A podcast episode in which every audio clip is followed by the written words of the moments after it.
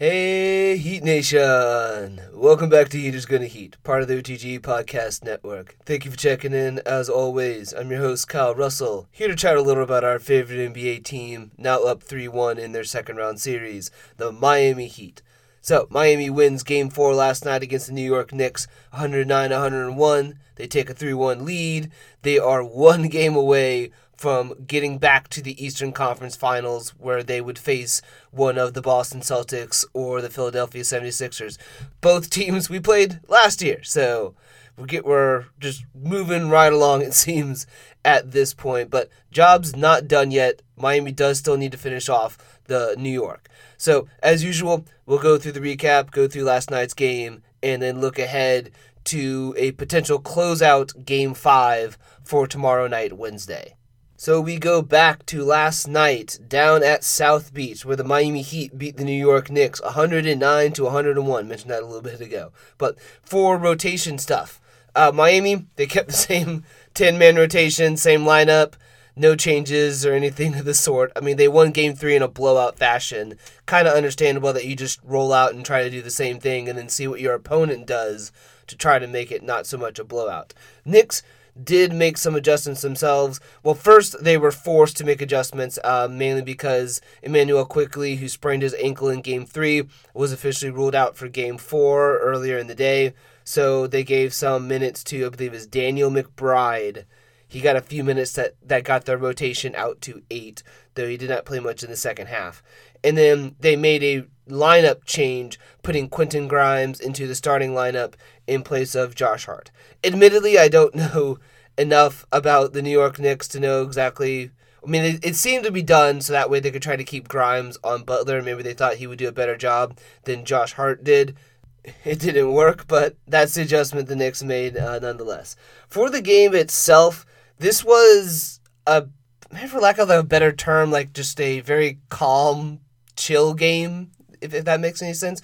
It was not a game that had very many major runs or, or large leads like uh, in previous games or, or typically that we think of throughout the playoffs. Like, if I remember correctly, there were actually like no 7 0 type runs in this game at all. But to go through the recap itself, nonetheless, Heat take an early lead. Knicks, to their credit, did, were able to tie it at various points throughout the first quarter but Miami for the most part staying ahead.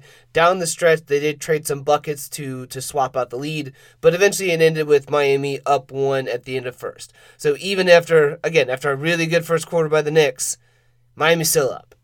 So second quarter itself, Heat defense really locked down. They held the Knicks to 29% field goal shooting in the second quarter. Really cold. But the Heat did give the Knicks some life, giving up six turnovers. So the not quite blowing out the Knicks because of that. They were still ahead and they still built upon their lead. Heat up eight going into the halftime, but they could have been double digits or more if not for all the turnovers. Third quarter, it swung the opposite way where the Knicks offense really got going. They went from 29% in the second quarter to shooting 77% from the field in the third quarter but the Heat still able to keep pace and not give up any of their lead really because they took a higher volume of their shots from three. The Heat in that quarter were like 55, 56%, so still really good. But the added volume from three in comparison to the Knicks, I think they were two of five in that quarter, uh, which is still good, but is a, a relatively low volume that that difference in the three point shooting was enough that Miami was able to keep pace and actually go up by one more. So Miami up nine going into the fourth quarter. Fourth quarter itself, Heater up nine. Not that the Knicks have really done much to threaten them at all, but it was still a possibility.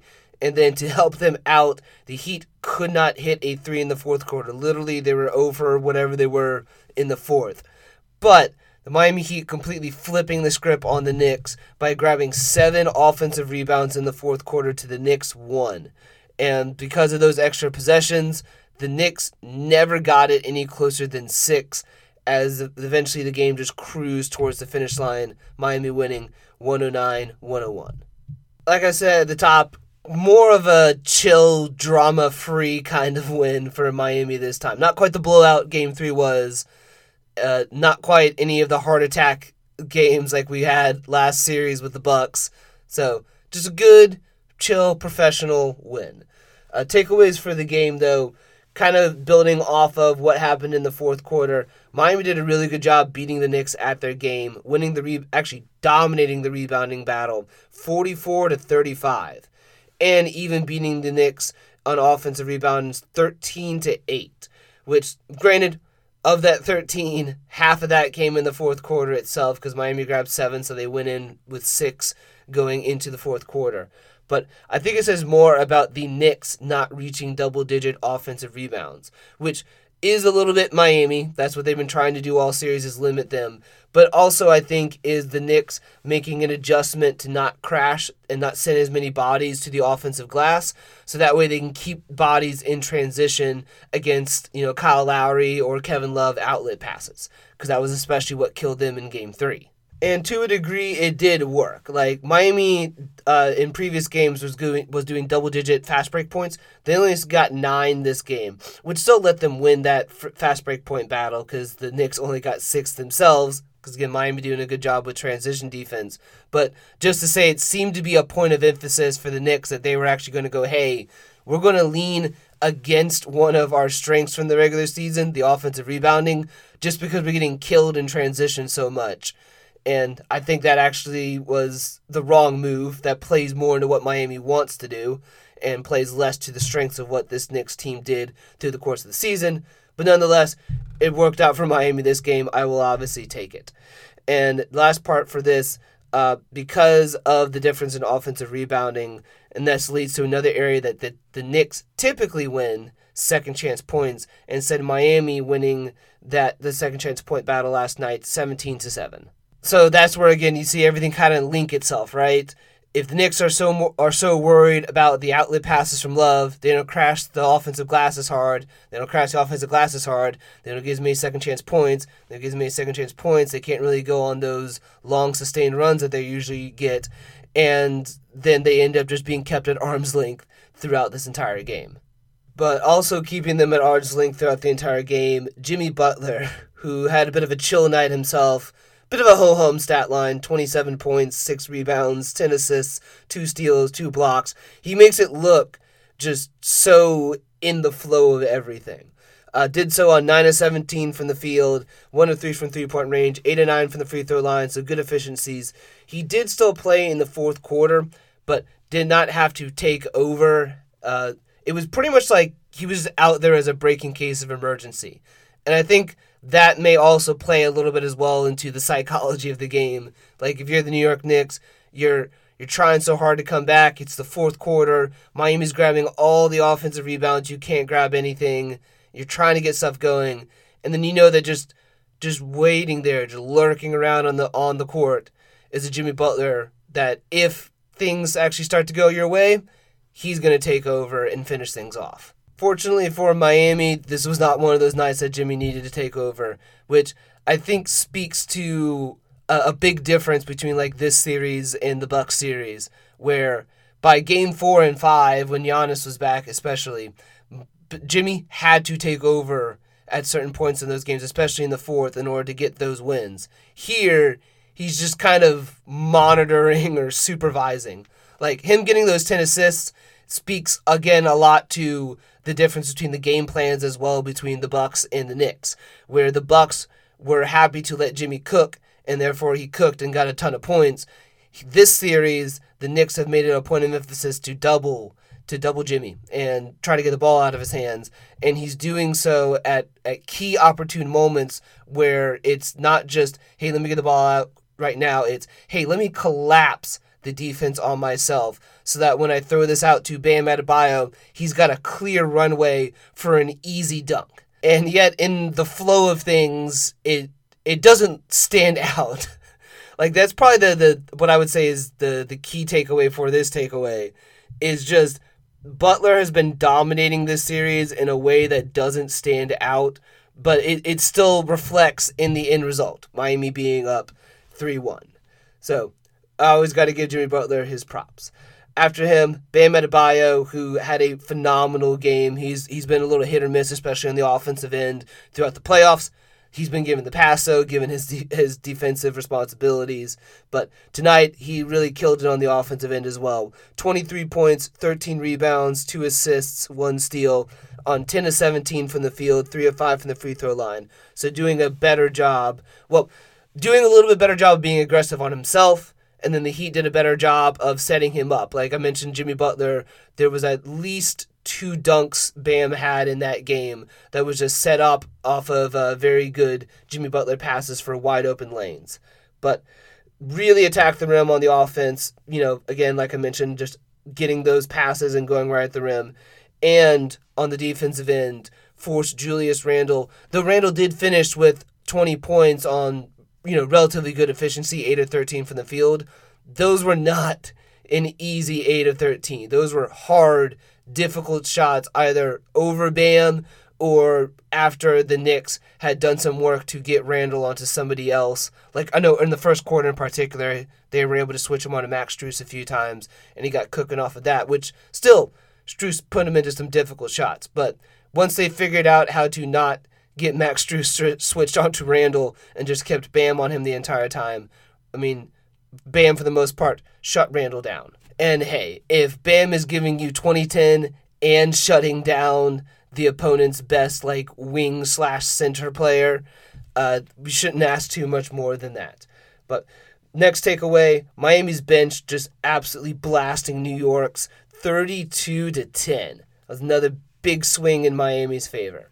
Uh, bench being primarily led by Kyle Lowry, finishing 15 points, 5 rebounds, 4 assists, and Caleb Martin, 10 points, 5 rebounds, 2 assists, and had, oh yeah, and Caleb Martin had a monstrous dunk off of a Jimmy Butler assist. Actually, Butler's 10th assist, so he helped Butler get the double double there in the fourth quarter. But yeah, Martin and Lowry leading the bench, leading that unit for Miami, and again, 32 to 10, that's plus 22 right there. That's that's a huge advantage towards Miami, especially considering the Knicks had one of the better benches in the regular season. Uh, last few takeaways, real quick. Heat winning the three point shooting battle. Thir- they went 13 to 39, good for 33%, to the Knicks 9 of 28, good for 32%. So beat them on both efficiency and volume. And again, that that's going to contribute a lot. We went back to like the third quarter as an example where the Knicks phenomenal shooting from the field, but Miami got the volume up instead and that ended up being able to help them keep pace for what should have been a quarter where the Knicks cut into Miami's lead. Instead, Miami extended it uh, because of that. Next takeaway: winning the turnover battle. Uh, Miami won that 12 to 16, despite a second quarter where they gave up six. So half of their turnovers came in the second quarter alone. They really clamped down in the second half, only committing three turnovers then, and through that, won points off of turnovers as well, 22 to 15. So another important battle going Miami's way. And lastly, they almost did the same trick that they did in game three, where in game three, every player for Miami was positive in plus minus. Every player for the Knicks was negative in plus minus to reflect just like an up to down ass kicking that game three was. They almost did the same in game four, with just the exceptions of Duncan Robinson, who was a zero for Miami, struggling a little bit um, to shoot. I think he was like one of seven from three. I know he was at least one of seven from the field, and I think all of his shots were from three. But not his not a great performance, and yet still finished with a zero. And then Mitchell Robinson for the Knicks finished with a plus one. But other than that, everybody for Miami positive, everybody for the Knicks negative. But with those two performances, Miami Heat hold on to their home court advantage, winning their two games at home, taking a commanding 3 to 1 lead. But series are not first to 3, series are first to 4. So job's not done yet. Looking ahead now to tomorrow night, Miami will be at New York for a potential closeout game 5. As usual, let's take a look at the injury report first. For Miami, no real updates. Tyler Herro, nothing officially updated there, but was seen with the cast off his hand. Uh, at best, he's still probably late of the Eastern Conference Finals, maybe even the finals, provided Miami gets there. So that's about all for that one. Uh, Victor Oladipo after the season, and then on the Knicks side of things, uh, Manuel Quickley is still listed as day to day, so there's a possibility he could be available for game five. He did miss end and missing uh, game four, so we'll have to see how that goes. But for the game itself now, game five at Knicks Wednesday night. A win closes this series out, and Miami advances to the Eastern Conference Finals for the third time in the four years that Jimmy Butler has been here, uh, which is, again, just phenomenal accomplishment right there. But a loss tomorrow night would see this series come back to Miami for game six on Friday. Which, given that the Sixers Celtics series is going to go at least six games since it's tied 2 2, that would be so game five for them is tonight, game six would be Thursday. So Miami would, would be in a better position, obviously, to get this series done sooner than later because the that's their opponent could be wrapped up by Thursday, and you don't want the Heat to be playing on Friday. You want them to be resting Friday instead. So, with that in mind, what can Miami expect from the Knicks tomorrow? And what, again, is a literal closeout game for them, so they will throw everything they have. I, for the most part, I think the Knicks have kind of already done the adjustments that they would have needed to make. Like, they moved uh, Quentin Grimes to the starting lineup, so they made a change of starting rotation. Maybe they try to go back, but then you just kind of look flip floppy at that point. Uh, they've already started to back off the offensive glass to try to cover the transition game from like Kevin Love and Kyle Lowry. I already talked about that, but that didn't really seem to help. Really, I think about the only thing they can do start trimming down their rotation to seven or eight, depending upon Quickley status. Maybe look to cut out McBride entirely. I still mention Obi Toppin about every one of these podcasts just because I think he's a liability out there for him. And but hey, if they want to throw him out there, I'm sure Miami will still appreciate it. But it's just, and I'm really trying not to just be the Miami Heat guy, rah rah in the Miami Heat. But like, I legitimately don't see a lot of options for the Knicks here. There, there's always the proverbial. We'll just play better, play harder, shoot better yeah, sure. A, but everybody wants to do that every game, so I don't consider that like really an adjustment that you can make. Um, maybe with the back against the walls and with the home crowd, they have a better sense of urgency. They can lean on their home crowd, you know, rah rah. They knock down some threes and they can try to build some momentum there.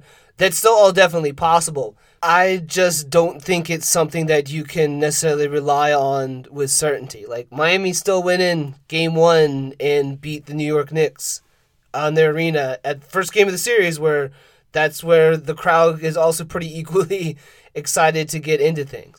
But it's just also how Miami has countered just about everything like the Knicks have done. So the, the the microcosm of this is just Jimmy Butler himself.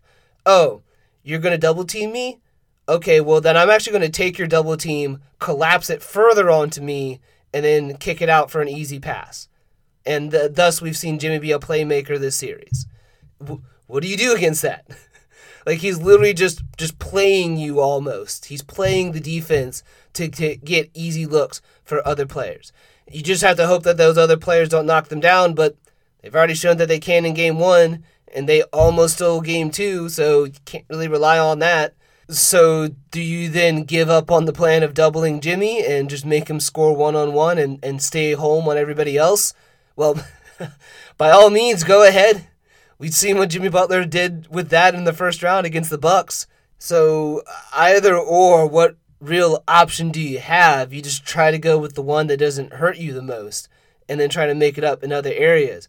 But the Knicks aren't making it up in other areas. They're not winning the turnover battle. They, at times, are even losing the rebounding battle, and that's the one thing that they are supposed to dominate.